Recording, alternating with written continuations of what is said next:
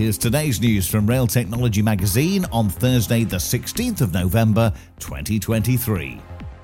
The Department for Transport has announced that the Liverpool rail network is to be improved thanks to a new agreement between the Transport Secretary and the Mayor of the Liverpool City region.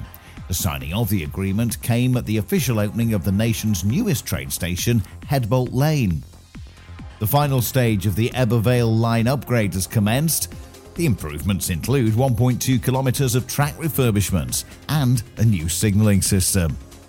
And that's the latest. Don't forget to like and subscribe to make sure you receive every new bulletin and check out our stories in full on our website, railtechnologymagazine.com.